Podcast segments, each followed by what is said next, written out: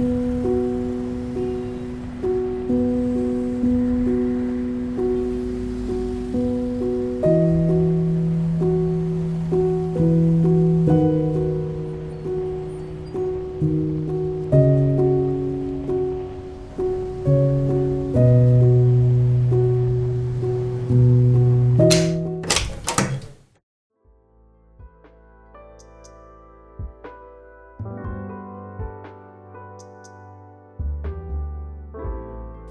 やー、萩本さん、こんばんは。こんばんは、ひげぼとですい。やー、はい、ひげもさん、よろしくお願いします。ということで、はい。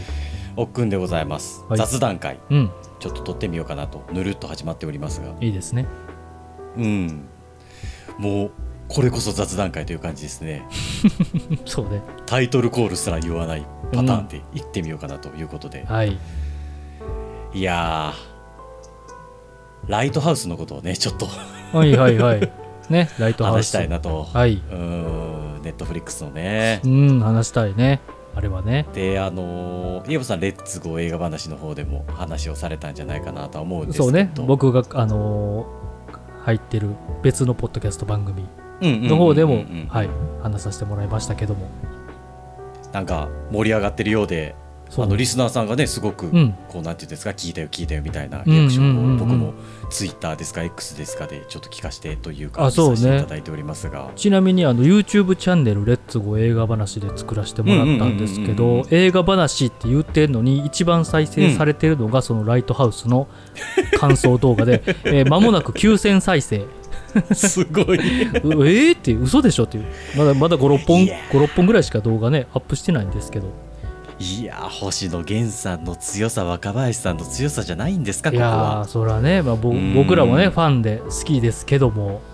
ううん。ああいう共感してそういうさ感想ただただのおじさん2人がね感想だらだら喋ってるやつなんですけどうん。それをねこんなにも見てくださるなんてみたいなところで、ね。うん、なんかそのツイッターとか X とかまだハッシュタグライトハウスとか調べるじゃないですか、うんうんほんならなんかねいろんな人たちがあのここの部分がすごい気になったよとかあうん。のここで心打たれたみたいなねあの画面のキャプチャーとともにとか、うんうん。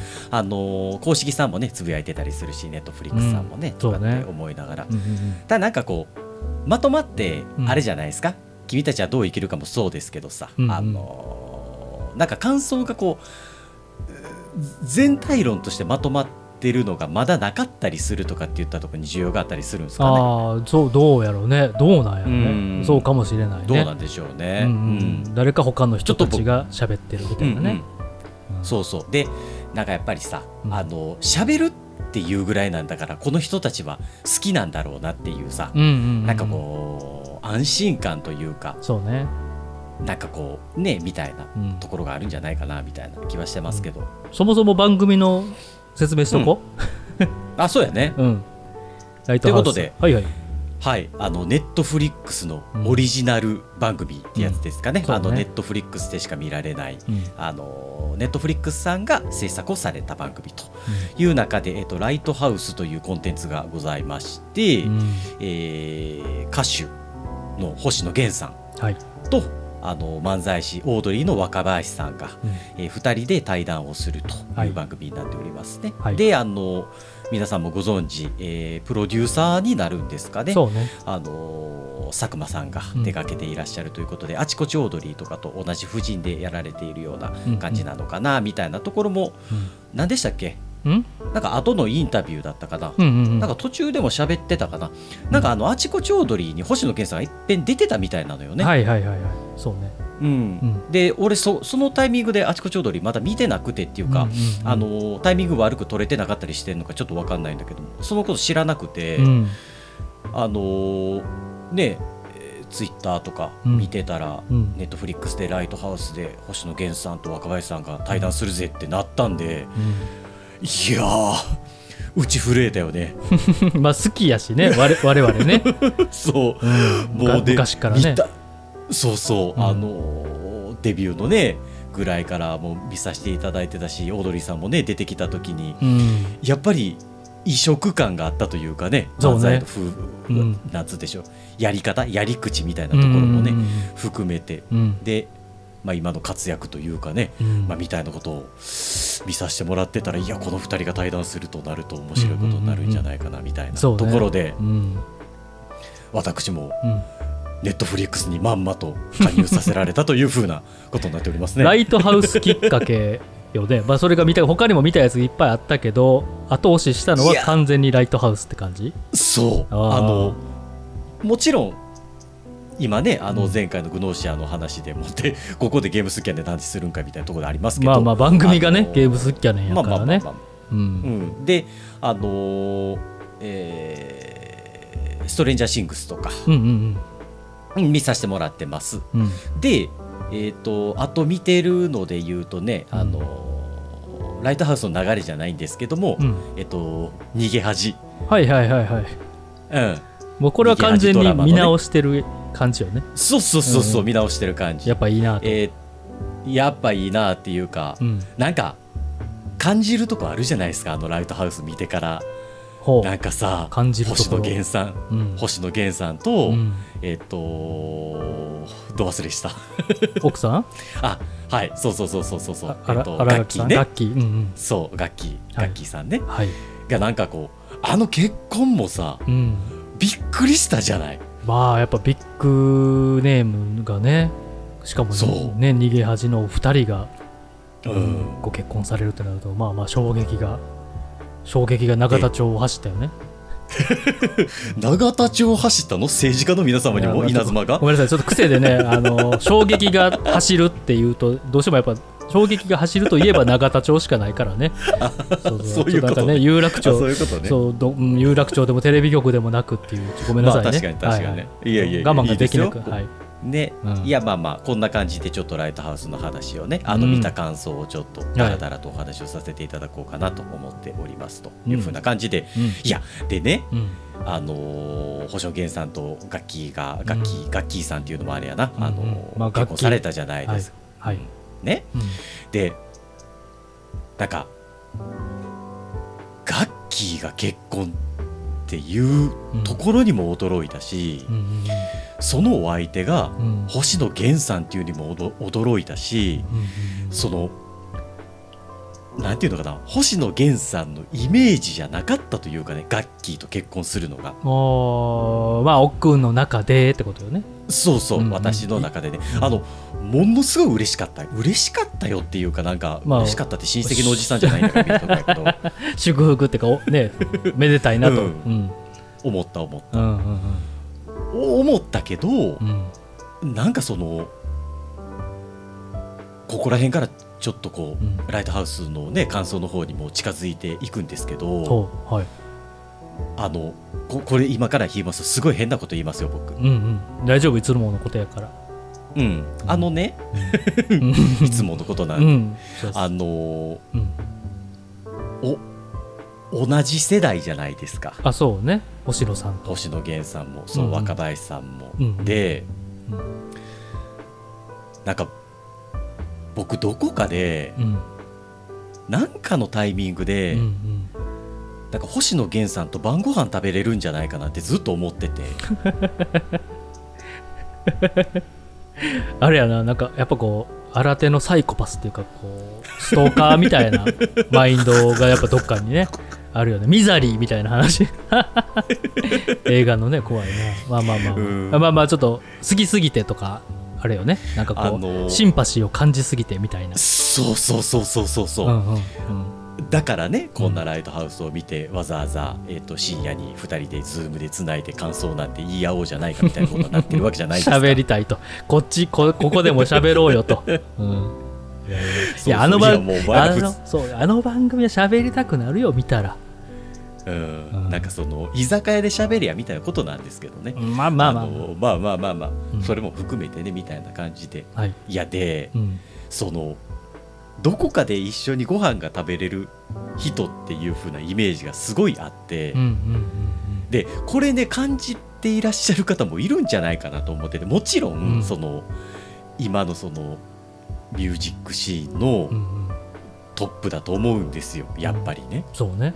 日本まのね、あそのそうそういろいろんなジャンルとかねいろんな方向性はあれども、うん。まあそのね「紅白歌合戦」も出てみたいなうん。話でね、うん。あのって考えたらそうなんですけど、うん。なんかそのし出自というか初めてねそのアルバムを聴かせていただいた時の、うんそのなんかシンパシーというかなんて言ったらいいのかななんかすごく近い存在に感じたというかさその曲を聴いてもうんうね、ん。うんうん。だから結局この「ライトハウス」も見たいなって思ったんだけども、はいはいはい。あのあるよだね歌詞とかこうメッセ歌詞とか歌のメッセージが自分の悩みであったり喜びであったりにすごい近いフィットする言葉遣いであったりまあメロディーもね歌い方も含めて、なんだろう隣町の素敵なお兄さんみたいなそうそうそうそうそうそう。そう距離感？うん。うん。でい今もやっぱりその隣町の素敵なお兄さんっていう距離感がうんうんあまり変わってなくて、うんうん。うん奥のっていうのも中でね。うん。そうそうそう。あのなんていうのかな。うん。実際のそのライブを見に行かせていただいたことっていうのもないし、もちろん CD とかはあの、うん。買って聞いたりはしてるもののね、うんうんうん。あのなんかその感じがあって、うんうん。なんかそのお兄さんが、うん。あのガッキーさんとね、うん。結婚するっていうのがなんかこう、はい今でもよく分かってないというかね、はいはいはい。なんかこうでもうん。なんかライトハウス見てて、うん。なんかああ本当に結婚してるんだなっていうか、でうんうんうん。なんかそのガッキーさんと結婚した後のうん星野源さんが見れて、うん。すごい嬉しかったというか、うんうん。なるほどねはい。はいなんかねうんうん。そんな感じから 感想を始めていっていいですか？いやいいと思いますよ。あれよね結婚って。なんかこうまあもちろんプライベートなことやから、うん。お二人が一緒に外歩いてとか、なんかうんうん。そういう番組をねやってるわけでもないし写真が撮られてるわけでもないし、やからこう想像できへんやんか。そう。であのさ、うん。あの無理に隠そうともなさってないんだと思うんだけど、はいはいはいはい、ただなんかうん。ななんていうんやろな。うん。すごく自然体な感じがしてて。うん、知らないわからないなりにお二人は自然な感じでこのそうそうそうそう。お二人の生活をやってはるんだろうなっていうイメージ。そうそうそう。っていうのが、うん。自分の中にもあったんだけどうん。なんかライトハウスのその源さんの話を聞いてて、うんうん。よりなんかそれがこうあそんな感じなんだなとかって勝手にこっちが想像するだけよ、だけなんだけどうん。なんかそういうのがねすごくこう,、うん。こう想像できて嬉しかった。なるほどね。まあうん。でもそもそも素の素のなんか、ね、プライベートの楽器とかがうん。分から分からへんしもう見たこともないし知らんから。そう。うん。もう完全にそのテレビのその女優としての、ねうん。バラエティとかでね出てうん。るわけでもインタビューとかをあんまり見たこともないから、うん女優としての楽器だけのイメージで CM とかの、まあ、それもあって余計ねなんかこうなんだろう。その普通に街を歩いてるイメージがつかへんっていうところもね大きそうやけどね。うん、なんて言ったらいいのかな。何なんだろうねこの感覚はね。まあ僕は何を喋ろうとしてるんだろうね。いやでもところがまあそもそもなんですけど。なんだろう。完全に全部本音じゃないけどそういう、ねああいう第一線で日本を代表して頑張ってる人たちの、うん。こうリアルな悩みとかい生きてるんだみたいな、うんあとは2人ともこう、あんまりいろんなところでは話さない奥さんのこととか、うん。ね若林さんも源さんも奥さんに曲,、ね。曲聴かせますかとかネタみ聞いてもらうとかなんかうん。どうすか？みたいなの聞いててその辺がこう、うん。あそうそんなこともちゃんとしてはるんやとか まあまあまあ、当たり前なんやけどね。そのそうね。僕僕たちがさ、うんあの奥さんと一緒に買い物行くとかう、んうんうん。晩ご飯食べるとか、うん。そのこう仕事でこうこうこういうことがあってさみたいなことっていうのをなんかその、源さんも若林さんもうん。なんか普通にやってるんだなみたいなのが ね。そうね、感じれ感じれるだけでもうなんかこう嬉しかったというかん、ね。そうねいやしちょっと照れくさそうにそういうの聞いてテレビってこういうこと普通言いにくいよねとか、もテレビあのライトハウスのなエピソードの中でも言われてたけどディレクターからこういうこと言えって求まれ求められてるから、本当は言いたくないけどとりあえず言っといて、まあ、自分の意見とかも言うけど多分カットされちゃったりとか。うん。ね。なんかその辺もこう普通にちゃんと自分の言いたいこと聞きたいこと。でそれが照れ、うん。実際照れくさいことやったり、うん。なんもしてないから普通にほんまになんぼしねえなって怒られたりとかって若林さんもね、うん。言ってたし。言う、まあ、いいいいじゃんみたいな。みんなそれぞれだしっていう、ね。うんその辺が垣間見えたのもなんかこう逆にあれちゃうおっくんそのご飯食べれそうってこう 思ってたんやったら より距離が縮まったのかやっぱり遠い存在だなってなったのかどっちなんだろうっていう。これ言っていい？これ言っていい？っていうほどの話じゃないけど。いやなんかいやいや逆に炎上でもしたらおもろいなっていう。まあまあするのか分かんないけど、あのー何いやいや。うん。めちゃくちゃ怖くなった。怖い。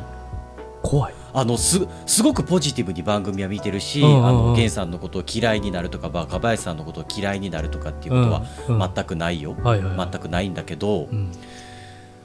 あのーなんていうの？うん。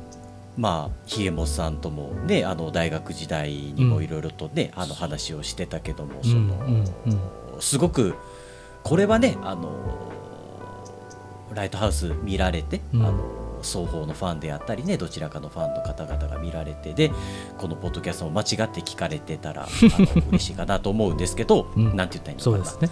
やっぱり自分とさ、うん。どっかさうん共通項がありそうだなって思ってさ親近感を得てさはいはいは曲とか聴いてさいうんうん。いいなって思ってるわけじゃない。うんうん。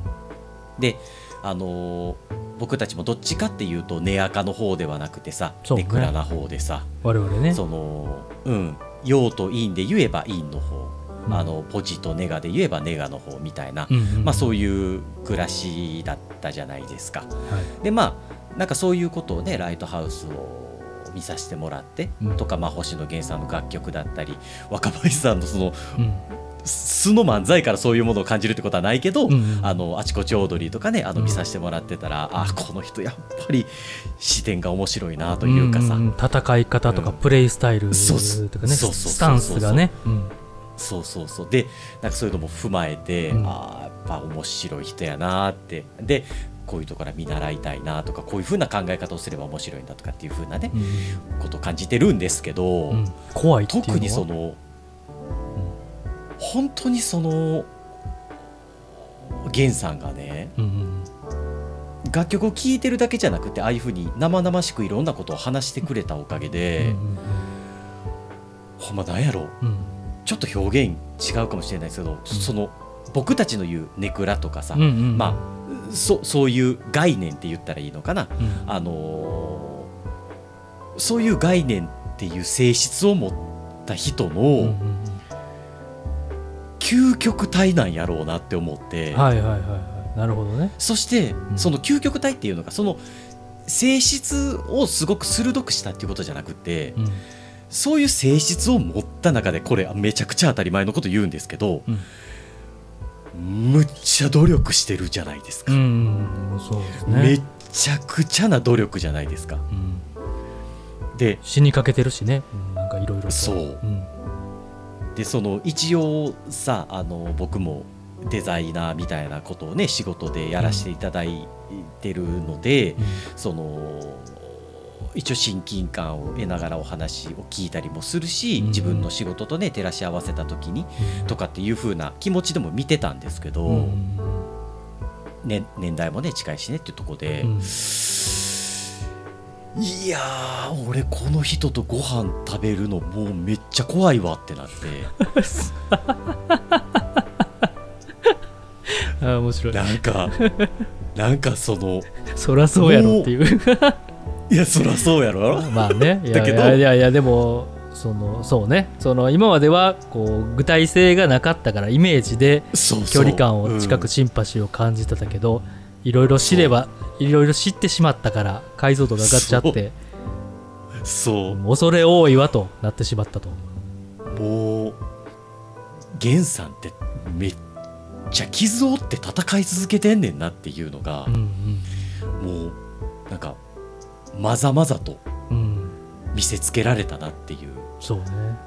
そういう感じですよね。あの本当に言葉一つ一つさ、うんうんすごく丁寧に紡いでるし優しいし、うんうんであの第3回だったかな客入れした時にね、うんうんお話しされていたメタルの話とかねされてて、うんあの観客のね、うん女性の方があのメタルが好きなんだけど、ん。あのお友達に実はちょっと告白できてないんですみたいなね、話があった時にいやいやそんなのもうメタあなたのメタルの趣味をバカにするような友達は友達じゃないと思いますって、うんものすごい鋭い歯じゃないですか。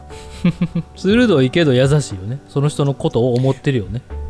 思ってる。思ってるけどうん。なんかでもさうん。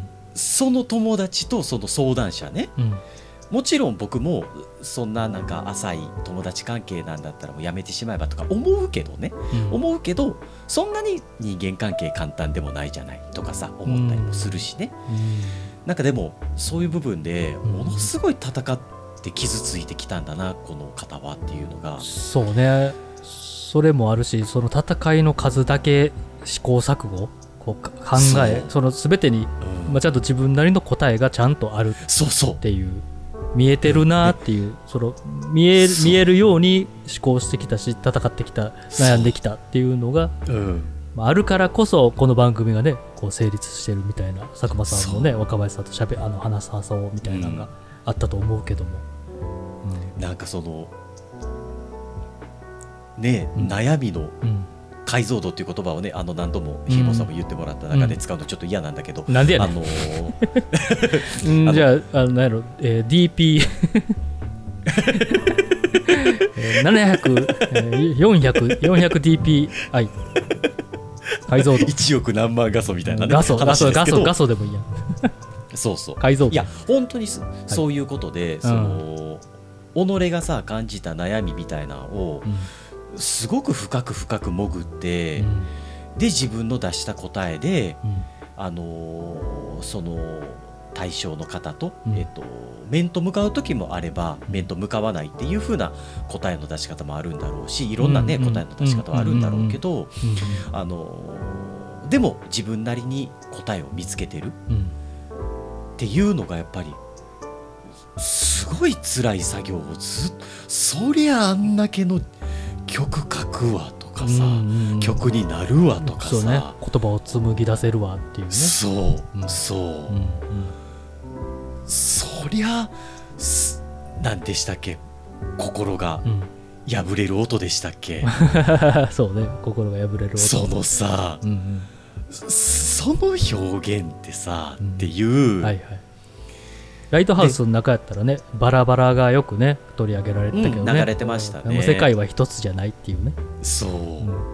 そのもう一つ一つがもちろんその,、そのアーティストの皆さんその源さん問わずねもう皆さんすごいっていうのはもちろん。なんですけど、うん。うん特にねなんかここまでこういう番組があってっていうのも踏まえてね。なんかうん歌詞の一つ一つとかっていうのを振り返ってみた時に、うんなんか怖くなったっていうのが そうね。このひげもさんをわざわざ招集して喋りたい言いたか。ったこと。だったんですよね。いやーでもそれこそあの仏教のね、こう、うん始まりの釈迦、ブッダとかは、すべての、うんうん。すべての人間の悩みとか、思考とか、うんうん。欲とかを全部、なんだろう、その思考回路総当たりして、うん。全部分かったから悟悟ったと。うんうん。言ってるけども、あそうそうそうそうでもなんかち近しいことじゃないかなと思ってて、いや。まあ、宇多田ヒカルさんとかもそうやけど。だいぶ近いよ。いやその,、ね、その当時ねそのああいう人がいたらいろうん。いろいろ経ていろんなことを自分なりに試行錯誤って考えたり、まあ、立ち向かったりしてこういう場合はこうした方がいいって。あのロジックやからね仏教とかも。そうそそう。うそうそうそう。まさに。本当に、うん、あのブッダっていう言い方がすごいいいような気がするな。そうね。釈迦でもいいんだけどあのなんかねただそうそう本当に2人の対談を見てて、うん。すごいこう俯瞰的な視点っていうかさ、あのうんうんうん。宇宙人的とか、えっとうん。来訪者とかっていうふうにねその若林さんが表現してたりしてて、あの源さんもね、うん。ああなるほどねみたいな話をねこれは第5回ドライブ編だったっけかな、うんうんうん。なんかそんなところで言ってたけど、うん。あの前編通してさうん。なんかすごく自分を第三者目線で見るとか、うんうんうん。その例えば誰かと飲んでるとか、うん。誰かとご飯食べてるとか、えっと、誰かと曲を作ってる誰かと番組を撮ってるとかっていう風な、うんうん。そういうシーンをすごく俯瞰的に捉えてるんだな2人ともっていうのがあってさ、でそのライトハウス自体もライトハウスっていう番組自体も、うん。まあ佐久間さんはいれどなんか2人とも俯瞰的に見てるじゃない。うんもうなんかそそれがプレイスタイルとか生き様やったり彼らが彼らたるゆえんみたいな。多分い行き来をねその俯瞰で自分の主観とメタ的なそういう俯瞰を、う。ん。うん。ステージの上とかうん。人前の自分みたいなのと。そうそう。でなんかそういうのも感じてたからさ、うんうん。なんかすごい神様みたいな視点やなっていうのも思ってたのよね、はいはいはい。思ってたんだけどうん。なんか神様っていう表現がうんうん。うんなんかちょっとぶっ飛びすぎててあなんかうん。あんまりしっくりきてなかった、はでななんかね今ひげもさんの話聞いててなんかブッダとかさ、うんうん。釈迦ってなってくるとちょっとどうなんかわからんねんけど、うんそのまあブッダね。ブッダもい、うん。一応なんか実在実在してたのかちょっとそれも定かじゃないけど、あ、うんうん。まあなんすかその想像の生き物じゃないじゃない。神と違って。うんうんうんっていうことを考えるとねうん。よりなんかもう源さんとか若林さんとかってほぼそっちのうん源さんかな特に。そうね。なんか源さんが特にその感じがあったよね。うんうんうん。歌を、うね、歌詞とか共感を生んでこうまあ救済じゃないけどもこう心悩みとかをちょっと救うとかうん。前に進むみたいなことを作業されてる人、まあ人らねもうの、えーたくさんアーティストの人たちがいて、うん。やけどなんかちょっと昔の時代だとそういう宗教家とか、うんうん。なんかねそういうこう人々をこう勇気づけたり心をうん。こう支えたりみたいな役割をうん担ってたんちゃうかなとかは僕のなんだろうい想像というかうん。時代が違ってたらねそうやそうなってたのかもとかはかなんかあの番組を見たり今までもね感じることはあったけど。まあ確かにね。うんうん。ミュージシャンってねある種宗教家やもんね。だと思うね。だだからこんだけこう人がね心を惹かれたりとかうん。全身全霊でこうねファンうんうん。ファンですっていうか信者とかよくね揶揄されて言われるけどうんうんうん。まあその人のね紡ぎ出す音だったり言葉がうん。あ素晴らしいなと。なんで自分の気持ちがこんなにも分かるんだ？みたいなねうん。ことだったりもするしわけやから、うん確かにうね、宗教家理論もね偉い大学の時言って喋ってたよね。だらだらだらなんかまあ酒飲みねながらね。まあねまあこんな話もねしてたね、うん。まあ客観超超客観的よね。あのそういう、まあ、神様目線神様っていうとあれやけども。そのね自分を自分の主観をどんだけ外してえうん。人はどう思うか。しかもその人もいろんなパターンがいる中で。うんね、で最適解を探してるわけじゃないけども、うんいやそうなのよ。うん。だからこそねなんかこう言葉に強みがあるというかさその最適解を探そうっていうことになっちゃうとなんか多様性みたいな話もすごい出てきてたけどさ、あのー答えって出せなくなっちゃうじゃない？うん、まあないしないみたいなものも。そう。ないってそうそう。いうのが答えやったりもするしね。でそのある種でエゴみたいなさうんうんどこか最後はさ自分っていう背骨を持って発言するというかさ、あの自分の肉体を持って歌うん歌ってはるっていう風な、うん。なんていうかななんかそういうとこというかさう、ん。なんか超俯瞰的にいろんなもの見て結局でも俺はうん。こうですっていうことをうん。迷いながらさ、うん。語るというかさ、うんうん。そのその過程も含めてうん。なんかそのね言葉に紡いでいらっしゃるなって言ったところが、もうすすごいすごいよね。すごいよね。まあそれがお仕事といえばあれお芝居へとお芝居じゃないけどもまあそれでねやっていきたい。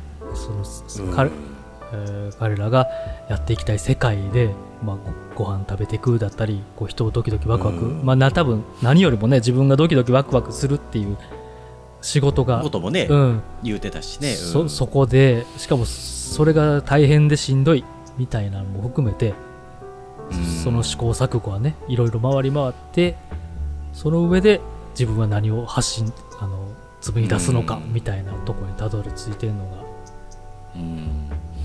ひしひしと伝わってきたね。うん。なんか本当にそのなんかうんね漫画家さんとか、うん。本当に自分の身一つでやられている方の話ってやっぱりどんなインタビューとか読んだり聞いたり見たりしても面白いなとは思うんだけども、うんうんうん。なんかよりそれがうんその仕事論の話をしてるんだけども、うんうん。なんかその仕事論の部分から本当にね佐久間さんの持っていき方とかっていうのがうまかったんだろうなとも思うし、うんあの二人のまずもってね歯車がバチッとあったからこそいろんなことが語られたみたいなところもあるんだろうけど、うんなんかよりそのねあの心のうん。中みたいなものが見えてっていう風なところでしたね。そうね。あ自己開示ってこう相手によるからね、うん。相手この人には自分をこう、うん、どこまで出せるかっていうのは出せない、うん。出せない人出せる人っていうのでね、心を許し合えないと向こうもね腹,、うん。腹を見せてるからじゃあ俺も腹見せれるなみたいなんて。うん。これは本当にね難しかったりするしね、まあ、日本のこのハイうん。コンテクストなコミュニケーションのね国とかやと余計、ね、空気を読むみたいなことでうん。あの揶揄されるけども。ね。うん、そこをねあのちょっと時間を置いて定期的に合わせて喋らせるっていうあの設定がすごいうまかったよね。うん。うんで実際にさ、うん。あのーライトハウス見てからね。うん、「オールナイトニッポン」ってひげもさんって聞いてたりします？ゲンさんのやつはねなんかそんなにたくさん聞いてないけど時々聞いてたりあそうね他の芸人さんのやつは時々聞いてたりって感じかな、気になる回とかあったら。うん「オールナイトニッポン」あのー僕ほんと聞いてなくて、うんうんうん、まあ、ラジオはね。あのうん。ひげもさんって電気グルーヴの時とかって聞いてたんですいやー、えーリアルタイムじゃないから。あじゃないか。そうそうそうそうそうそう。後々あそってか感じや、ね、そっかそっか。うん。あそっかそっか。でなんかその、うんねポッドキャストやらしてもろてますけど、うん。あのーラジオ好きなんですけどうん。なんかそういう「オールナイトニッポン」ってまあ文化というかさうん。そういうものなのかなカルチャーみたいなところなのかなっていうふうなところは感じてて、うね。特にあの伊集院さんとかね、うん。含めてあの、うん。なんていうのかな。そうジャジャンク面白いよねそうそうそうそう。であのナイナイさんとかもさ、うんうん。あのいろんな話があってその「オールナイトニッポン」ってすごくなんて言ったらいいんだろう。なんかこう発信力のつお強いメディアっていうふうに思っていたし何かその人の拠り所というかさ。うんうんうん。なんかその困った人っていうことじゃないけどもあの悩みをさ心に抱えててさ、うん。あの悩みがない人間なんて誰もいないとは思ってるんだけど、うん。あのああやってね深夜にラジオを聞くことで何かが癒されるとか、うんうんうん。あの勇気づけられるみたいなそういう風なプラットフォームになってたりするのかなとかっていう風なことは感じてはいたものの、うんそういう面もあるよね。そうそうそう、う。ん。で僕全然聞いてなくて。うん。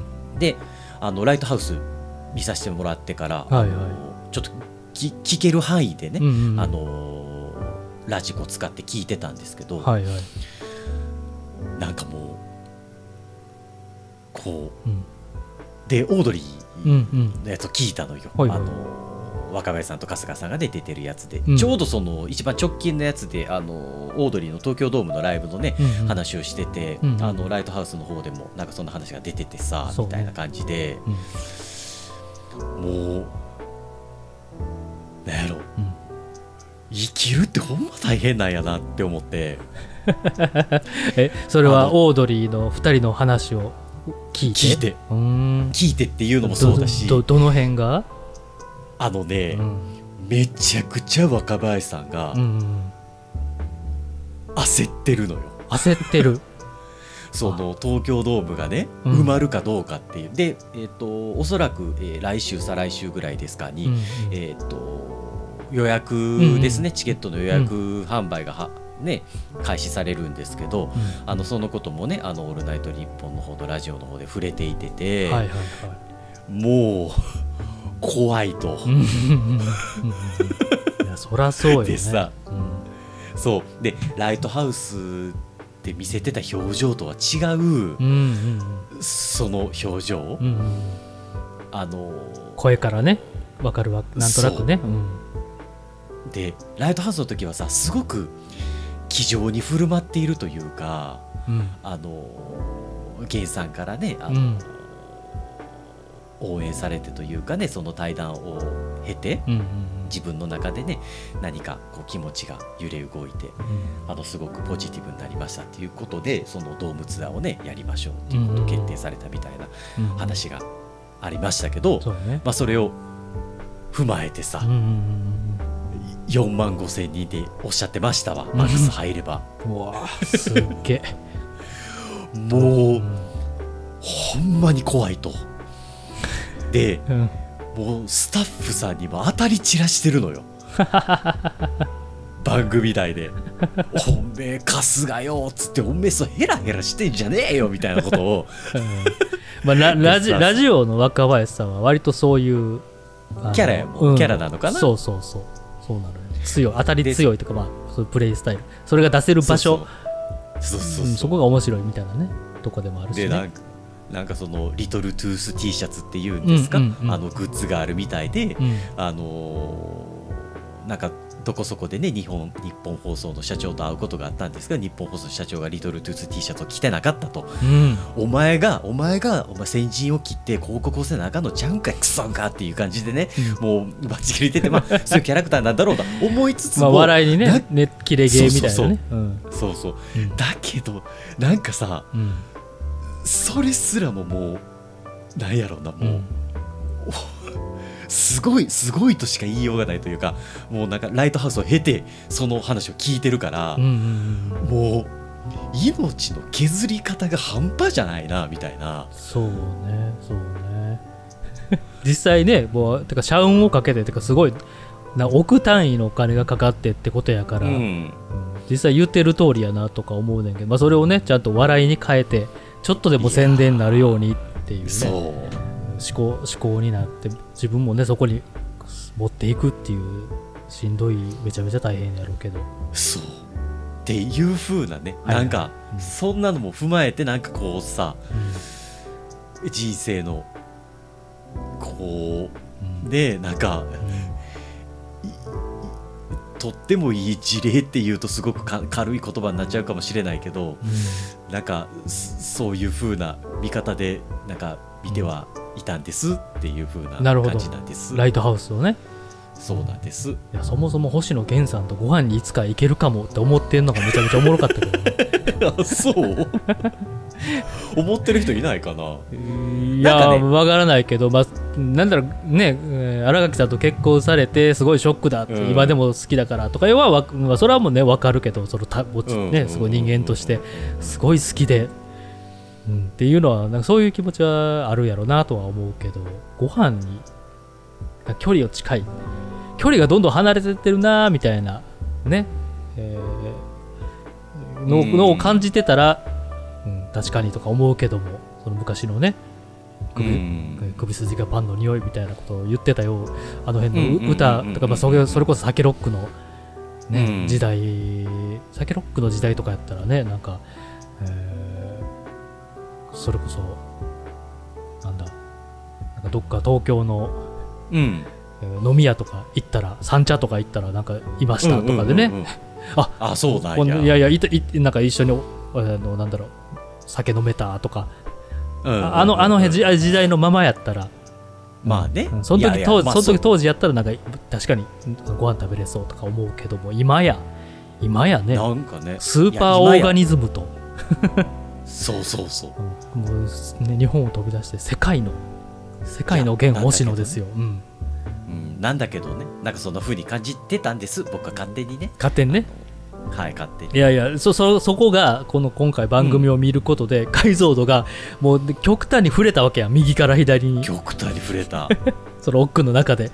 あの、うん。ぼんやり憧れであのそのままその気持ちを大事に置いとこうとしてたとも思うねんそのああかもしれないね、あのあんまりインタビューとかいろいろ見すぎて距離が遠くなってしまうとあの勝手にファンじゃなくなる怖さ寂しくなっちゃうっていうか。それもあったと。なんかそんな話はね、うん。うん。それもああると思うねかもしれない奥の中で、うん。なんか距離が近いままで好きでいたい。だから歌詞が刺さるというか、んえーずっと聴き続けたいっていうのがあったと。思う、うん。あんまりね近づきすぎて Twitter フォローするとか YouTube でなんか喋ってるの全部見るとかするとなんか自分が思ってる、ね。うん、なんか憧れてる人とちょっとずれたりとかするとなんか好きじゃないとか飽きたとかなってしまう恐れもないこともないやん、うん。だからなんか大事に、ね。そう距離感を大事に自分の中で取ってたんやろなとも思うし、なんかそんな話はねされてたよね源さん自体もね、うんうんうん。なんかあの話もすごく面白い話やなとかって思いながら、うん。なんか結構僕はあのワードなんかそのうん。なんかイインディーズとかで出てきたアーティストのことを好きだ好きだって言いながら、なんか人気が出てきちゃったらちょっと違うなみたいうんうんうなん。話で、そうね。なんかそれって多分あのそのアーティストのことが好きなんじゃなくて自分が好きだっただけじゃないですかいやほんまににほんまに。そうそうそうそうなんかみたいな話も、あそれすごい面白い感覚だなとかって思いながら。で自分もさうん。よく似たうん。部分があったりもしたから、うんうんああれってそういうことだったのかなとかっていうふうに自分のね、うん。その振る舞いっていうのを見直して、まあと言いながらどうなんだろうって自分の中でねまた悩んだりもしたりとかっていうふうなところでなるほどなっていうふうに表現だったけど。そうね、まあ、ゆ確かに。言われて一番言われてきた一番じ一番っていうとあれだな語弊があるけどめちゃめちゃ言われてその言葉をね言われてきた人だからこそ、そのアン,、ね。アンサーそれへのこうねアンサーを返したいっていううのはん思うけどね。そのアーティストのことが好きなんやったらその進化とか変化も愛せよっていうか、面白がれよと思う俺も思うけどねよく。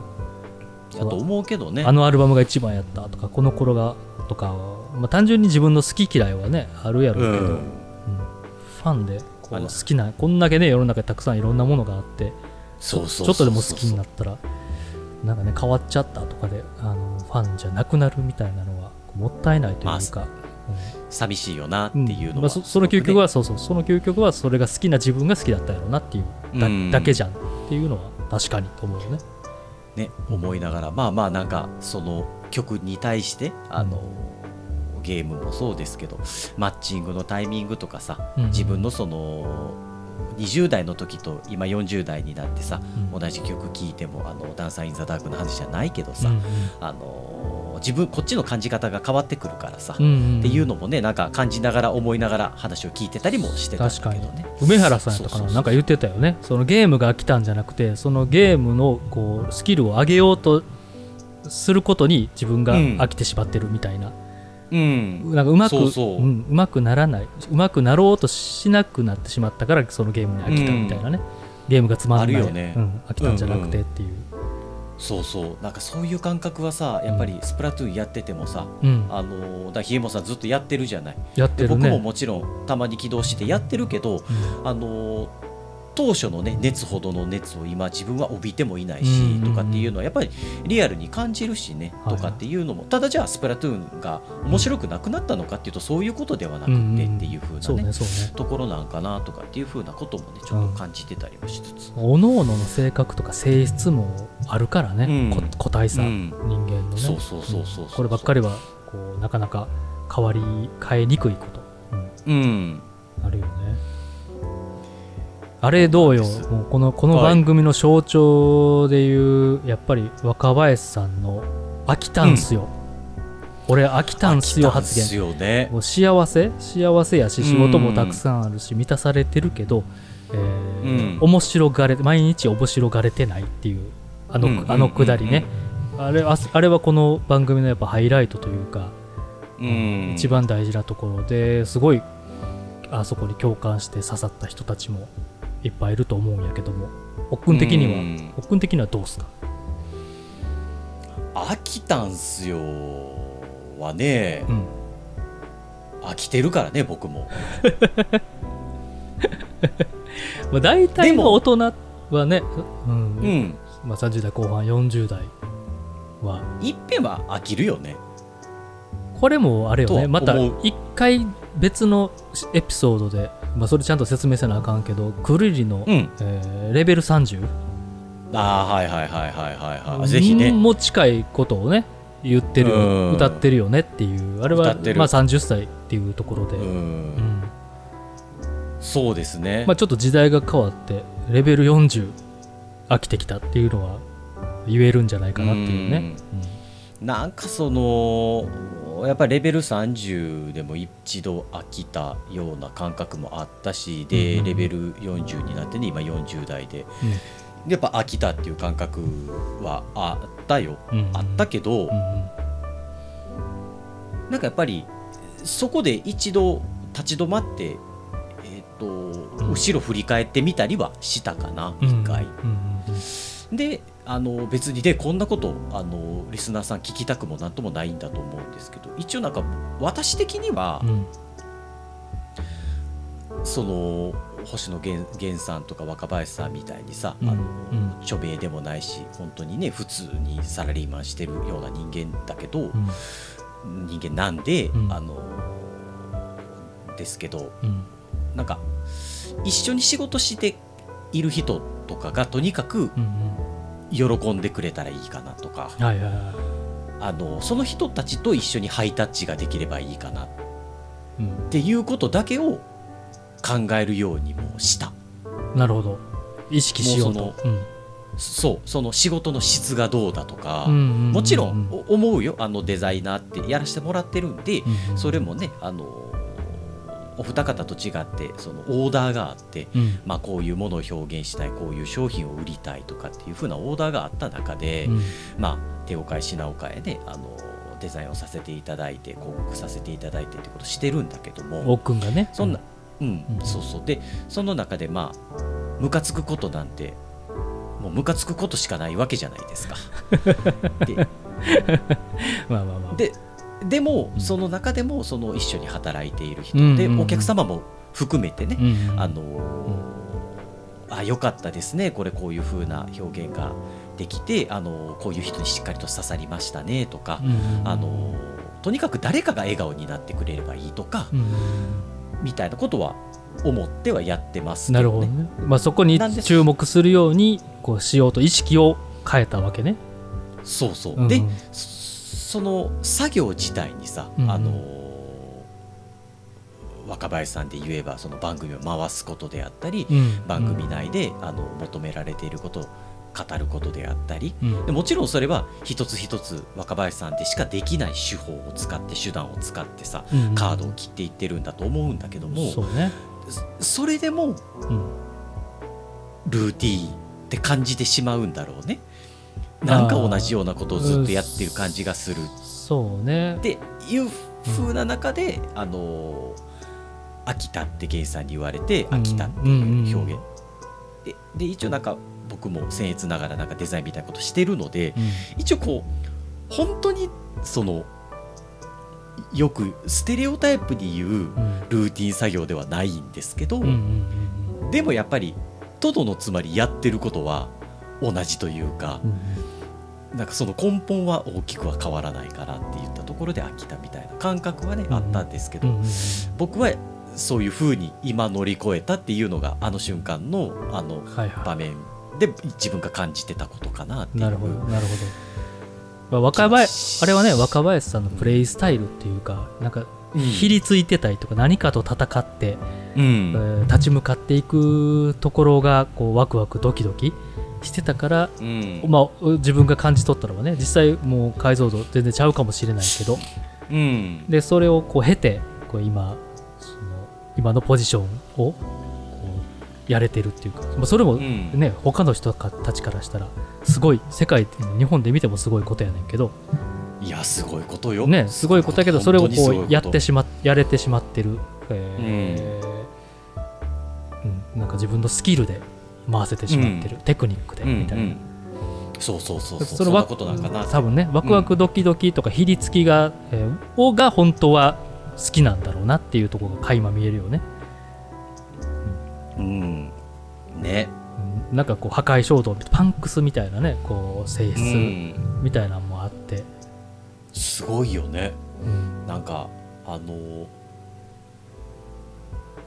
まあどっかでそういう方なんだろうなっていうのは感じてはいたけどうんうんなんかああやって明確に言葉にするとうん。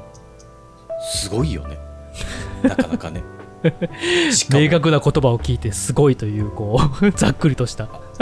あの中指さ、うん。客席に立てたくなるんすよって。うんうんうん。うん。うん。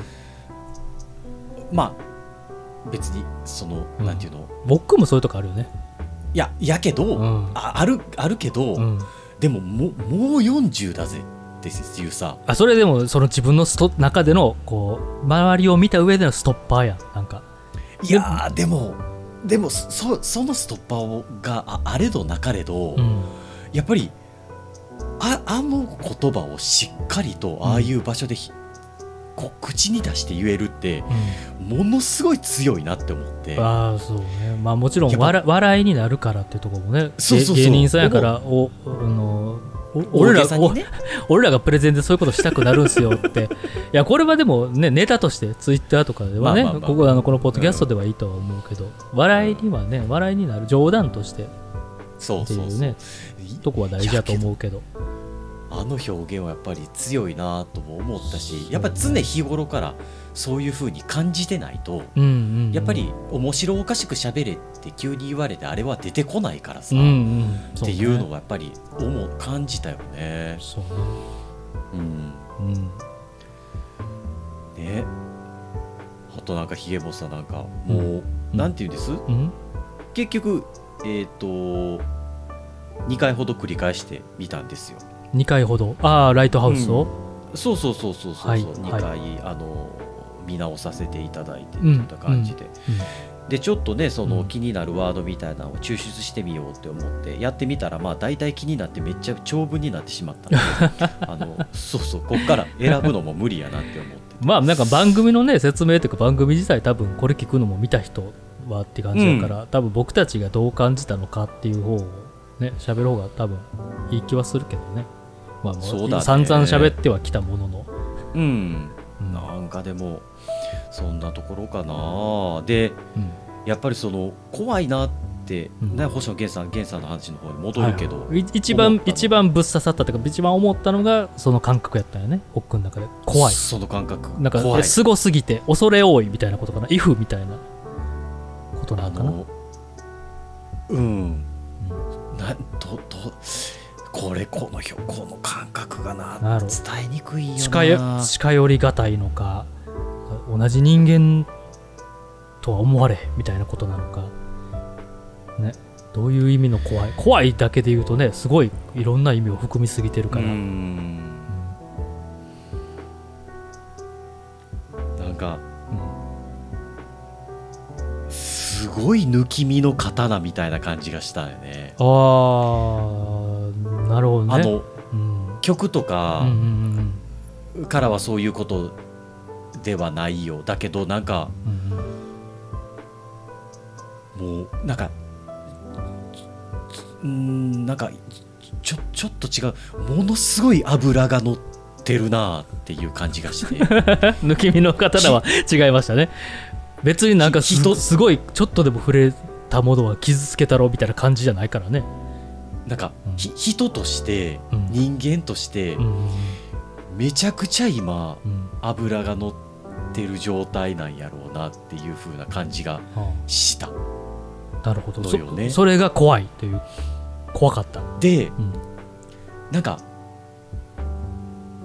こういうぼその、ん。えっ、と陰というかさネガというかさそ,、うん。そういう性質を持った人でそういう風になっている人を見見たこととか感じたことがなかったから。う んまあ、なるほど。ねいっぱいおると思うけど、うん。はい。いっぱいおるいっぱいおるんやろうねきっとね。たもうタモリタモリさんとかもそうでしょ。どちらかというと。そうそうそう。でもタモリさんもさ、うん。あの理解ができなかったというかさそのほんまに油が乗って、うん。その抜き身の刀みたいな状態になってる時のタモリさんってうん。見てたと思うけどね。こっちの成長が、到達してないからさ、はいはいはい。なるほどなるほど。だからそれを理解できない。なるほどなるほど。なるほどね。ではい。ほ本当にそのうんフルポテンシャルの、うんうんうん。そういう状態の人初めて見た気がしして。うんなるほど。これはまあうんもうかっこいいなともすごく思うしうん。なんか同じ男性として見た時にうん怖いって思ったっていうのがなんかねうん。この人今だったら何でもできるんだろうなって思ってほん本当になんかそのやりたいこともちろんそのやりたいことっていうのに対してものすごいしんどさとか辛さとかうん。頑張らないといけないとか努力っていうのはついてくるんだけどもうんもうそういうことも全てうん。なんていうの？うん。こなしていきはるんだろうなみたいななんかそういう人としての充実感みたいななんかそんなのを感じてね。なるほど。本人はすごいしんどいとか全く前見が見えへんって言ってはったけどね、うん。で言ってたけどなんかもうでもなんかまあ、自分からしたらあの状態の星野さんみたいな状態になってたら、えー自分やったらそう思うや思うやろなと。何でもできるそううん。みたいな、まあ、あこそう憧れっていうか羨ましいじゃないけどすごあの状態。そうだね。なんかなんかそれにその若林さんがちょっと感化されたんかなとかっていうのはなんかうんそのうんうん感じてたというかさ。そうねそう。それそこがあったから多分佐久間さんはあの二人、ねうん。若林ちょっと悩んでるしんどそうなさあの若林さんと、うん。えー星野さんをぶつけたかったんやろなみたいなのは、うん。番組がそもそも成立してるとこやとは思うけど。そんな感じはねなんかするなーって思ってたんだからひひもさんはなんかどあのうん。こう出演されてた2人にこうライトハウスを通してなんかどどんな風に感じました？いやー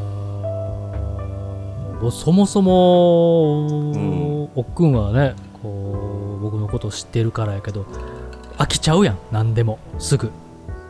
飽きるね。でもだからひめめちゃめちゃわかるのよね。ひどいぐらい飽きるからね。そう。でやりたく、うん。本当にやらないといけないけどやりたくなさすぎたら本当に1ミリも前に進めないみたいなことにも、うん、うん もうすまあ頑張って進むねんけどそその負荷が強すぎてしんどくなってしまうという、その、えーちょっとね。あの性質というか。うん。だからなんかそう。は反作用がでかいもんね。そうやねんね、うん。だからまあ大人として、ね、やるべきことをやらないと生きていけないうんうん。だから、えーやりたくないこともほん本当の本心で言うと1ミリも足が前に進まないけども頑張って進めるからうん。それの負荷が強すぎて、えーうんそうですね。はこうね副作副作用というか、うん。そうそうそう。っていうのをねずーっと繰り返してきてる中であの2人のそのあの会話「飽きたんすよ」とか、もうやっぱもう自分がワクワクドキドキするところをうんうん暗闇でも前に突っ込んでいくしかないみたいなのはもうん。う刺さりに刺さりまくって。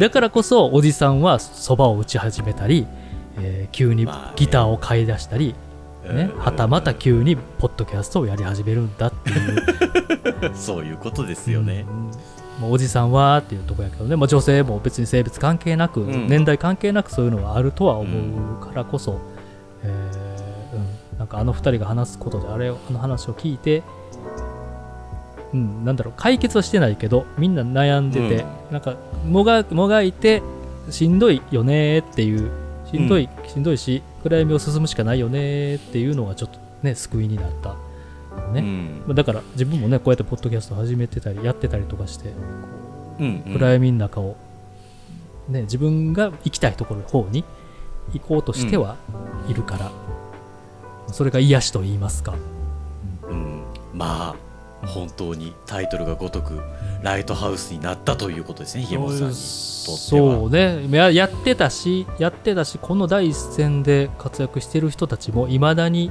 うん。そうなんだっていう、まあ、あ。ちょちょっとかん、ね、想像力働かせれば、えー大全員大変やんっていうのは分かんねんけどああやって明確に言葉でね分かりやすく、なんかね。うん、番組にしてもらって分かりやすく伝えてもらってしかも歌もたくさん作ってもらって、うん。それはもう刺さりますよ泣きますよと、うんうんううんんっていうのなんかは思ったね。もがいてるんだなっていうのがねうん、ものすごい見えたもんね。そうね。勇気であったり安心であったり、うん。うんまあ、みんなでもがきながら暗闇の中をなんかあそこ明るいかなみたいな思いながらす進んでいきましょうよと。そうして生きていくしかないよねみたいなのをねうん。感じましたね。そう。そう表現されるとねなかなか難しいですよね本当に。自分い追求するというか突き詰めるというか。やり続けることってね。うんなんかよ、ね、40歳は不惑もう迷わないとか言われてたけど、もううん。もうそういう時代じゃなくてねね、もう迷わないやつなんかいないみたいなうん。どの世代も、っていうこの価値観というか時代にどんどん突入してもう平成でその辺は終わっていったんちゃうかなっていうね不惑のうん。40とか、ね、悪しき風習という意味での、なんかでも本当にあの番組の構成というかね。うんうん。すすごく時代が変わったんだなっていうのは感じるよね。そうね。うん。うん、そのうんなんて言ったらいいんだろうな。うんヒーロー像というかさうんうんうん今まであのゲームスキャネンの方でも話をしてたけどさなんかおっくんってヒーローなんかあるみたいなんで悟空です。ドラゴンボールのみたいな、ね、あのまあ影響されてね。おっくんが影響されてうんそうそうそう。好きで憧れてそういう人物、そういう正義感を持った人物になりたいみたいなね、そうそうそうそう、うんうん。なんかそういうのってあったと思うし、うん。でその男前のさ、うん。そのなんていうの？うん。ステレオタイプな男前像というかさ、うん。男像みたいな。うん。なんかそのムキムキであれとかさ、はいはい。身長が高くあれとかイケメンであれみたいなさ、男たるものみたいなね。そうそうそうそうね。なんかへ平成バブルとか言われた時にねそういう人たちがいっぱいいたのかなとか思ってたり、あうん。のリゲインで、ね、24時間戦えますかみたいな話もそんなことだったりするのかなまあちょっとね弱肉強食的なとこもねそうそうそうかかってたりするからね。うん。なんか、なんかライトハウス見ててそういうのももうなんかこう感覚が変わってきてるんだろうなっていうのはすごい感じたよね。うんうん。なんかその星野源さんとかその若林さんが今一番かっこいい男ですってそういうことを言いたいんじゃなくてうんあの二人もね。のうん。うん。だけどなんかそのそういうふうに生きていくっていうこともかっこいいよねっていうふうに、なんかみんなが理解してるから、うん。その若林さんのなんて言ったらいいんかな、うん。あのと五大ドームツアーがもちろん満員になるのもそうだし、うん。なんかそのかっこいいからついていくとかっていう風ななんかそうそういう風ななんかもう価値観でもないんだろうなっていうかさなんかこういろんなそのものの捉え方みたいなのがうんうん。か変わってるんだなっていうのを肌では感じてたけどなんかよりすごくうん。具体的に胸に落ちてきた感じもあった。なるほどね。あのばあの番組を見てててね、うん、見ててね。そうねそうね。特になんかそのうん。みんながさ、若い方が悩んでるうん。声とかも載ってたりしててさ、うん。そのそれに対してね2人がアンサーをうん。答えてたりあのアンサーにならないアンサーを出してたりとかっていう風ななんか、そういうやり取りも踏まえて、なんかそういうことなんかなとかっていう風にうん。こう本当にあの、ま、マジョリティやったっけ？大多数っていう言葉っていうものの、うん。その意味合いっていうのがすごい薄れていくんだろうな。特にまあ日本だけのことなのかどうかちょっとわからないけどね。とかっていうのはなんか感じたりうん。しててしてたよね。うんそうね。とかってなってくると、わかるわかる。なんかもうなんかうん別にこんなこと言いたいわけじゃないけど政治とかもほんまもうちょっとちゃんと変わらなあかんねやろなとかっていうのもすごい強く感じたりもしたし これもちょっと俺 俺怒られるかもしれへんけどもう政治ってなんかちょっとやばい人がこう最終的に行ったりするやんか。行く行く行く。だってやばくないとなれへんもんあんなもん。っていう まああれも性質やん。もう彼らの生きる道がこうそこしかなかったみたいな,、ううんん、なんか性質に合ったことをしてるみたいなね、うん。まあ、その辺の構造とかねこうなってしまうみたいなのもまあまあ変わっていくしかないからねとは思うけど、うん。あとはね自分一人ではなかなか変えにくいことやから、うん。うん。まあ、風の時代とね言われてる。うん。のでその風が風が吹いたら一気に、えー誰々を CM に使いませんとかねなったりするわけですし、ねえ。うん、もうまさに風の時代やなと思うしね。本当に。ね。ねと思うしね。え恐ろしいよね、まあ恐ろしいツケが回ってきたとかもあるしあとはもうそれこそ本当に時代が変わったからこそ、うん。まあ、いろんな要因があるとは思うけどね。コスト的な判断もあったりとか。うん。世界的な、えービジネスも展開してるから変え,、変えた変えるべきだとか、まあうん。チャンスピンチはチャンスみたいなことかもしれない。だとも思うし、まあね。うん、やっぱそもそも。ね価値基準自体がねもうブレそうそうブレだしもうみたいなね。ねそう、うん、まさにもう変わってきたわけやからてか、うん。そもそも大資本の、まあ、話戻すけど大資本のネットフリックスがこの番組いけるっていうこと自体、え ーうん、いうこと自体。のネットフリックスでこの番組がいけるっていうのはどどういう意味で？うん。ねまあ大資本まあ絶対ヒット「ワンピースのドラマ化とかわかるやん。実写映画化とかは絶対ヒットするのわかるやん。でも星野、まあ、源さんとうん。若林さんいやこの2人出すんやったら星野さんのライブとか、ね、ライブドキュメンタリーとか、うんなんか番組を、えーなんだろうおげんさんみたいな NHK でやってる、うんねああいうのをやった方が視聴率取れそうやん一見。まあ確かにねだ確かに。だけども数回に分けて、えー本音の悩みを喋らせるっていう、ううんんこれいけるっていうその判断とかディレクション企画は結構すごいなと思うのよすごいよね。やしまあなんか自分たちも惹かれて見たくなったし、うん。まあね、それぞれ星野さんも若林さんも好きやで。けどその2人が話す番組こう民放でやってたら見なかったんちゃうかなとかはちょっと思ったりすんねんけど、ああうん、えネットフリックスだからこそここまで言った言えた出せたとかはああるかもなとは思ってる想像の範囲やけどそれは。ああなるほどね。まあうん俺なんてねまんまとネットフリックスで契約してるからねそうそうそうそうそう。そう、まあやけどまあ地上波でうん、まあ地上波であの二人がしゃべるか。やったら、まあ、そもそも視聴,、ね、視聴率厳しいんちゃいますかとかああいう飽きたとかこういう人たちが嫌いだ苦手だとかはい言いにくい言えないんちゃうかな。言ったとしても使えないんちゃうかなとかは思ったりは思う完全に僕の想像やねんけど。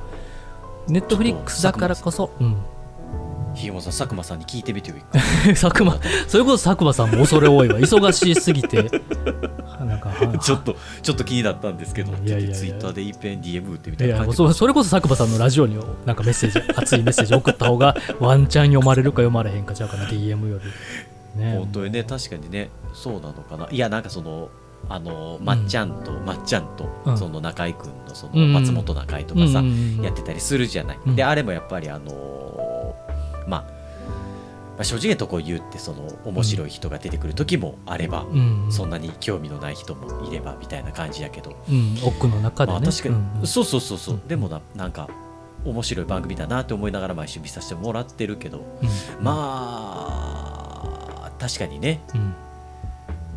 まあそのナイフのうん。鋭角さの入り方としてはね、うん、ライトハウスの方が圧倒的に深かったもんね。とは思う完全にけどね、うん、うん致死量の血が出てるもんね。うん、おわざわざこう血をね血出てますよって見せてる感じもあったし、ね。血を出させてたもんね。うん、おお互いね、うん。うん。うん。まあ確かにそうそういう部分ではね松本中居。民放確かにもう民放そう、うん。その辺民放やったらえちょっと匂わせぐらいで止まってたんちゃうかな、ちょっとた例えが例えがあの怒られるかもしれんけど金スマで中井中井君と、えー V6 のいの命とか喋ってたやつがあってもうなんだろうあそうなんや。感じ取れみたいな会話しかしてなくててなんかすごい具体的な話をしてるわけじゃなんかなくてなんか察してみたいな会話をしててまあ察しようと思ったら察せんねんけどとところどころなんかこう深いこと、こここの発言ってこれを言うってことはってみたいなことは考えさせられんねんけど、へー。なんか多分もっとはっきり言いたいことは言いたいんやろうけど余計ね、まあ、まああの人たちはもう全言いたいこともなかなかまあね、言えない。あまりにもね、ううん大きくなりすぎたからね存在自体がね2人とも。だからその辺かな。その辺があのネットフリックスのライトハウスだったら、まあ、もっともっとねはっきり言いたいこととかは星野さんも若林さんもあるけどちゃんとこう、うん。それはあの奥君が言う神の目線俯瞰客観的な視点で笑いに変えつつ番組としても、うん。自分としても、えそうだね。ーうん、ちょっと一歩踏み込んだこと、まあうん。コントロールして言ってる感じはあったからこそ面白い、まあ、だからネットフリックスだからこそみたいなね、うん。なるほうんどでもなんかそんなところがあったから俺が怖い怖さを感じたんかもしれないよね。あそうね。見たことない推しの弦を見たっ見れたっていう。ていうのと、ううん、見たことのない表現というかさ、うん。あの、うん。対談っていうスキームの中で、うんうん。そのなんていうのかな出していく、その攻撃力としてはやっぱり一つ一つのワードが強かったなとか思ったりもしたしさ。とかっていう風なあのー芸人さんとかタレントさんとかよくね、ライブだったらできるけどとかってよく言うじゃない。っていう風なのに確かにより近かったんだろうなとかっていう風に思っててその言葉のね一つ一つ切れ味とかっていうのがうん。より鋭かったからよりなんかそのなんていうのかな、うん。想像してたというかできその言葉から出来上がっていった像がうん。ちょっと怖かったのかもしれない、かもね。わからんだけど わからないけど。いやーやっぱまああれ見てて思うけどいろんなことを考えてちゃんと自分なりの答えが、えー全て今現時点の悩みとかあの、うん。ね、いろんな世界に対しての答えがむしろ源さんこう持ってるんだっていうのが見えたからうん。怖っと思ったんちゃうかな。なんかすごすぎすごすぎてみとみたいなことすごすぎたね。思うん。あのなんか実際にねうん。うんああいう風になんていうの？うん。別に芸能人タレントとか関わらずうん。か誰かに会った時にさ、うん。その人のことをすごく知りたいとも思わないじゃないうんうん。まあね。単純に、うん。単純にね。いい意味でね、うん、いい意味で。距離感を取るっていう意味でね、うん。そうそうそうそう、だけどなんかねああいう風になっていければねなんか一人ひそんな無理に誰かその出会う人全ての人とそうなりたいとも全く思わないんだけどもなんかその波長が合えばねああいう風にこう突っ込んでいって話をするっていう風ななんか機会がいろんなところで生まれたら今後ね自分の中でもいいのになっていうのはすごい感じては感じたはいたけどめちゃめちゃ奥くんらしいな。やっぱりヒーローヒーローになってるやんっていう。あそう恐れ、うん、恐れ多いっていうか、まあ憧れ。そういうことかそういう。だだうん。それをこう置くことで自分を自分がワクワクドキドキしてるみたいな。そういうことなのかもしれないよ、ね、ちょっとでも近づけたらおおもろい、うん。まあ憧れも含めて、僕はそのスタイルよな。うん。確かに。いやね。なるほどな。そういう意味では俺佐久間さんが一番怖っと思ったけどね。いや佐久間さんはだってなんかねビジネスマンとしてももう怖すぎるしさ。あのその奥君が言う怖いという意味ではねすごすもうぎて単純に単純に怖いし、そのうん。マーケッターとしても怖いしさ、うん。うんアナリストとしても怖いしさみたいな、うんうんうん。あの全知全能のあ佐久間さんこそやっぱり全知全能の神みたいな状態になってるやんか、うんそうね。いやです。そう全く思ったね。それを佐久間さんの方を奥君の話を聞いてそれを感じたのは佐久間さんの方に僕は感じたね。なるほどね、まあ、憧れてる好きみたいなのも含めてやけどやっぱりそういうとこかな、目線で言うと。なんかそのドラスティックだろうしさものすごくね、うんうんあのもちろん人情味があってすごいあのいいお兄ちゃんなんやろうなって思うけどうんうんもうねやっぱそこは百戦錬磨というかっていう感覚はねあるよね、うんそうね。うん。ひここそう。ね、ヒットっていうかヒットじゃないものもいっぱいいろんなこうん。うやってきた中で今みたいなね、うん。うん。まあでもそういう部分で言うとあどうぞなんだろうすいろんなものに対して好きでリスペクトうん。うんが愛,、愛があるからみたいなからこそっていう感じはすごい感じるけどね佐久間さんから。いろんなコンテンツとか、ううん。んなんか愛の深さがすごすぎるからやっぱり怖いよね。あの好きすぎて全部ねそのいいものとか芸人さんみんなとか芸人さんじゃない人たちにもこうリスペクトとこう好きがあってそれをどんどんどんどん吸収して、あのこそう。うん、寝る寝る間も惜しんでって別に惜しんでなさそうっていうね。眠たくならないみたいな。そうそうそう。そんなか感じもあって、うん。なんか肥大化する鉄を見たんやんかうん、そういやまあ言葉で例え悪すぎるけど。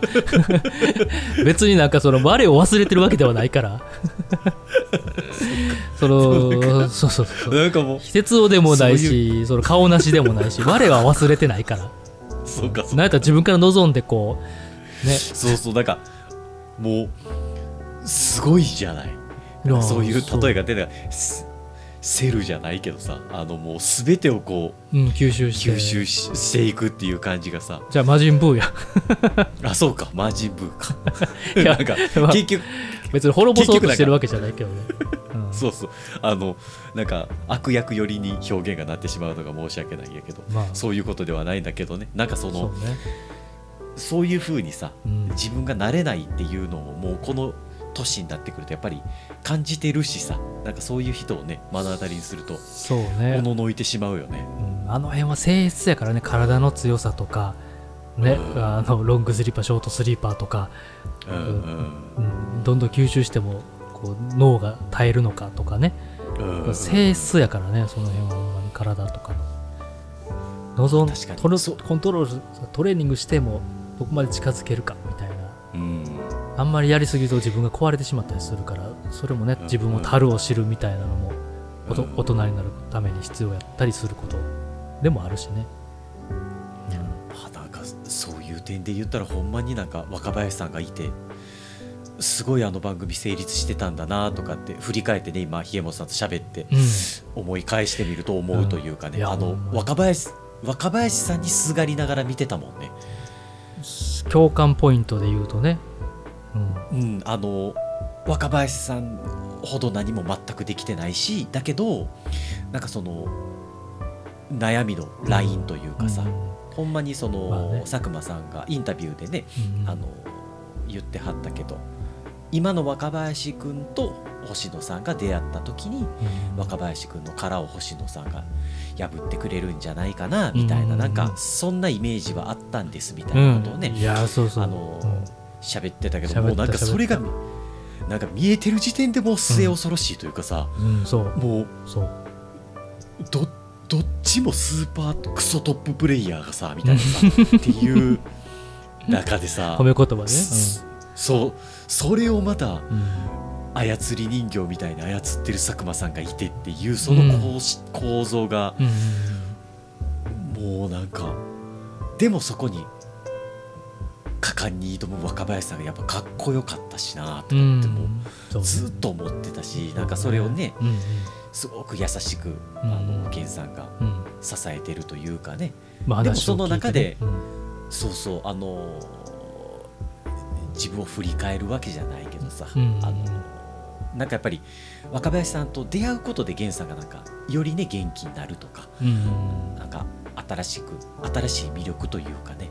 うんなんか発見もあったんかなとかっていうふうに思ったりまあ当たり前のようにあったんだろうけども。うん。まあだってね曲がね曲がうん。数曲もね、できてるわけやからああいうアイデアっていうか話を聞いて、人の悩みであったり、まあ、自分はねどう思うかのうんうんうんうん。こう言葉を紡ぎ出す解像度も上がったん。上がる面白さみたいな、うん。チャレンジも含めてね、うん。その辺もねよくできた番組、まあ、まさにプロデュースを佐久間さんのそこをね舌を開けて、ねえ。うん見えてる凄さはねす、うんおもろいなおもろいってかやっぱ化け物だなといい意味でね。化け物だね。思いましたけどね。と化け物だね、うん。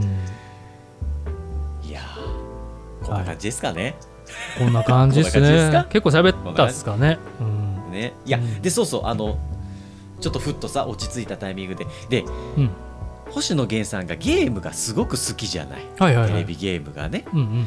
であのー上田さんとかとかも対談してたりしてたのよ。あのーひ人食い大足のトリコ作りはったね、うんうん。あのーそうそう。なんかそんなやつも読んだりさ見たりさ聞いたりさ。うんうん。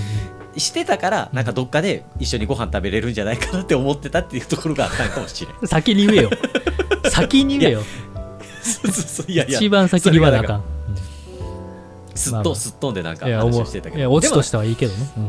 うん、でもなんかさそういうのも含めてなんかすごく親近感を得てたのがなんかそういう風ななんかねこう解像度が上がることによってこういう風に感覚が変わるんだなみたいなのも思ったりもしいやそれこそその通りじゃない？あの昔のね上田さんと人食い大足トリコを作った上田さんとインタビューしている時の星野源さんうんもうだいぶ前の話やん。うんだいぶ前もうそもうそこにはいないわけよ。その星野そ源は。こにはそこにはいないのもう。いいてたらもうしんどくて今今の星野源さんにな慣れてないわけよね。慣れてないんかっていうのがもうまさにライトハウスを見たらわかるじゃない。そういうことなんだろうね。いやだからまあそれをあの実体験したってことなんやけどね。そうねそうね。うん。でもそういうことか。なんか寂しいな。そう言われたら。寂 寂しいなやっぱり。そうなんかな。あ別になんか自分自身隣にいて。まあね自分自身もそうじゃない？こう20年前とか30年前の、ね。うん。ね、自分ではないとこにこうがまあまあやっぱりこう暗闇の中をかき分けかき分けたどり着けてるわけやから、うんあの頃こうやったよね変わったねって。なネガティブな感じで言う人に対してはおいおいみたいな。てめえ何も分かってねえなっていう気持ちにはならない、なるっしょ。それはなるっしょ。まあなるなんかその感じじゃない？源さんからしたら多分それはその気持ちじゃない？いやいや当時はそう思ってたしでもその頃はその頃の良さがあってで今はねへてへてへ続けてここにたどり着けてこの自分は嫌いじゃないでしかもまあそれでみんなねいいいいねとも言ってくれる人もいると。あの頃がいいっていうっていう人もいるしその良そら良さは悪悪くあるけど、まあそれはそれでその作品をずっと聞いてもらって味わってもらえたら楽しいし今の変化も楽しんでもらえても楽しんでもいいんじゃないかみたいな。なるほどね。あじゃあもう僕はちょっと自分を愛しちゃってたんかもしれないですねそういう点で言うとね。いやわかんないけどね。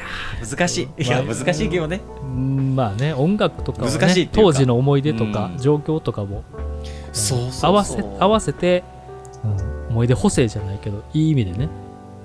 なんかね総合的な、うん。うん。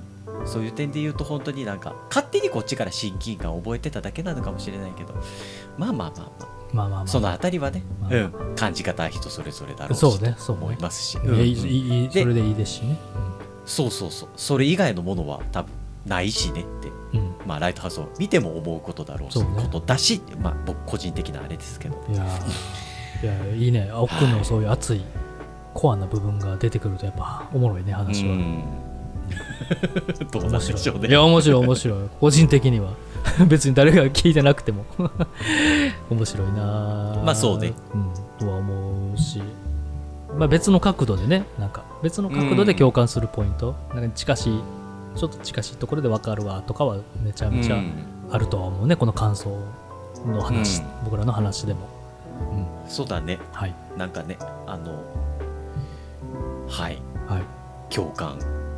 まあ僕たちのねもうこれやってるのも、まあ、ゲームスキャネねうん。ゲームのお話しさせていただいてるのも、まあ、どっかでね共感が一個でも生まれりゃなと思いながらうん。やらせてもらっていて、うん。な本当になんかそのライトハウスも結局そういうことだったんかもしれないかなとは思っててさうん。あの共感のことを喋ってるんだろうなっていうことがなんか感じたんだろうね。うん。そのあの二人が。自分のことを自分のことを話すことでこうそうそうそうそうそうそうそう、ねそのなんだろう別に全く思ってない人はこう思ってるだろうみたいなことを言ってるわけじゃなくて、うん。自分の言葉でね自分の気持ちを話すことで、うんたくそう。さんあ私も俺もあるわーっていう、そうそう感じてくれる人がいっぱいいるだろうなーっていうね。なんかそれだからうん。なんかわざわざ入会してまで見たくなったんだろうなって。なんか他のエンターテインメントとかコンテンツとはまたもう全然違う方向性の話になってるんだろうなっていう風ななんかね、思ったんだろう、うん、そうね感じたもんね。予告,、うん。予告編とかでね、そうそうそう見てね。ってはい言ったところがあったかな。確かにはい。はい。独特な魅力があるうーすごい番組でしたね。はい、はい。あのねあのおそらく聞いていらっしゃる方はもう見てる方かなとは思いますし。うん。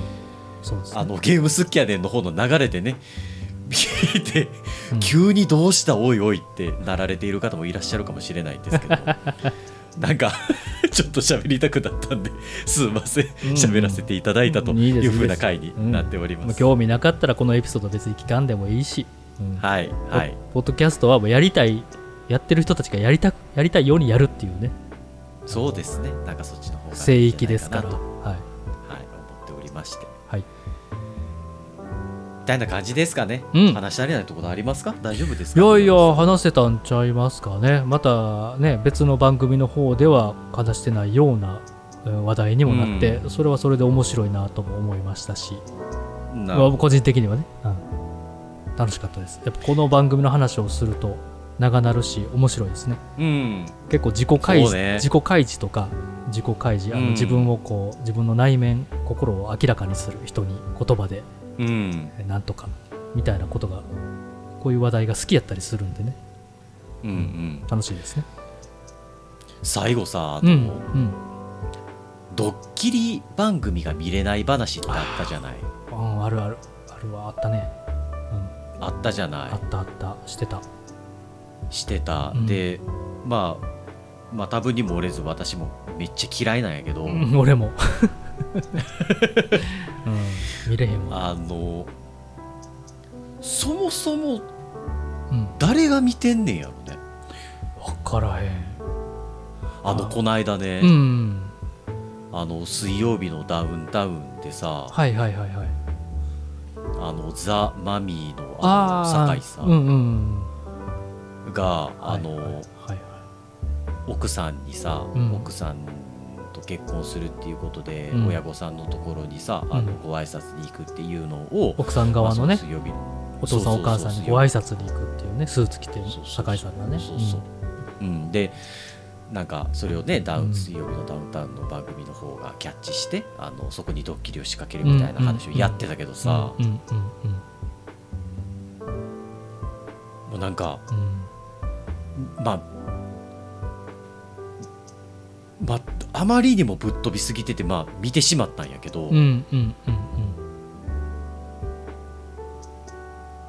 ーっと痛かったもんね。心がねうんなんか感情移入しすぎてね、そ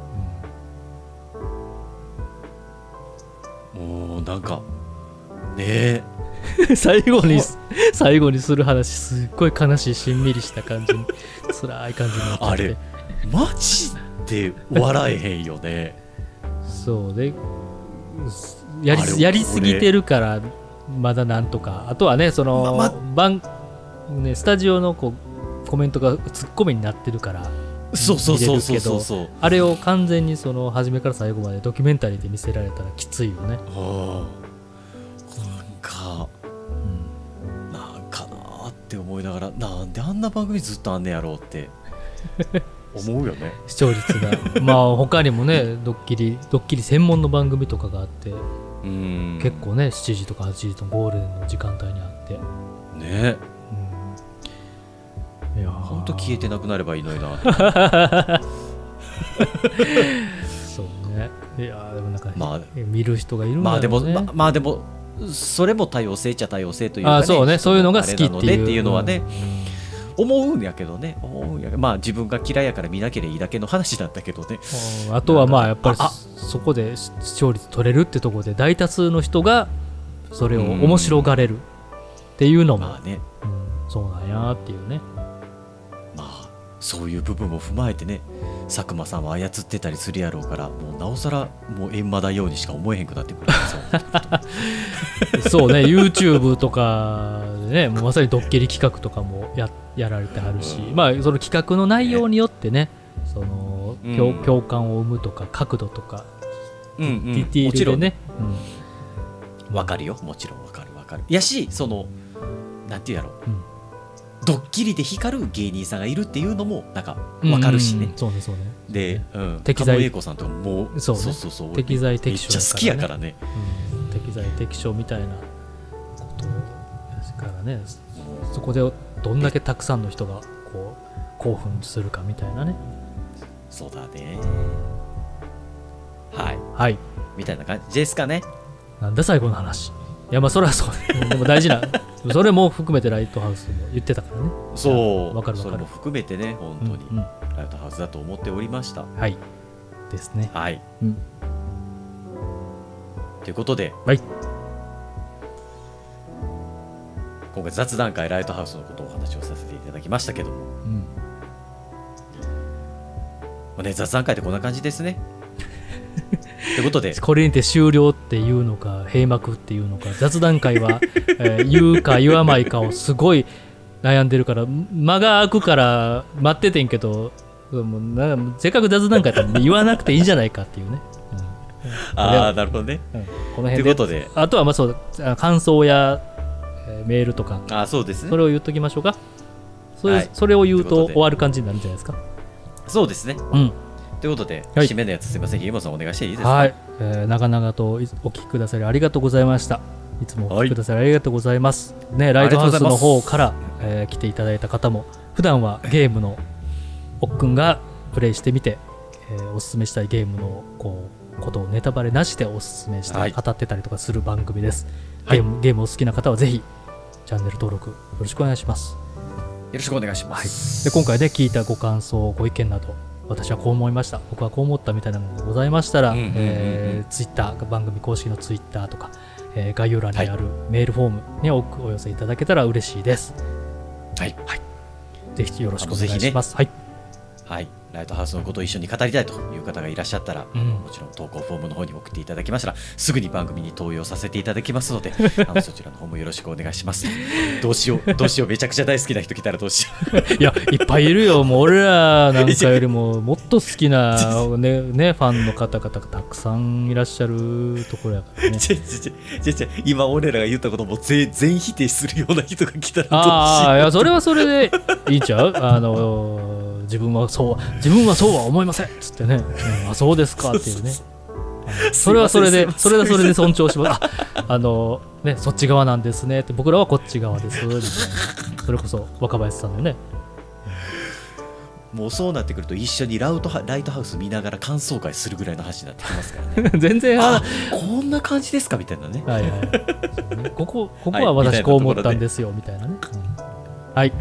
はい。ということで、うんうんうん。雑雑談会ちょっとゆるゆるとはい。始めさせていただいて、ちょっとゆるゆると終わっていこうかなと思っております。はいということで、はいはい今回もお聞きいただきましてありがとうございました。ありがとうございました。はーい。ではでは、またまた。ではまた。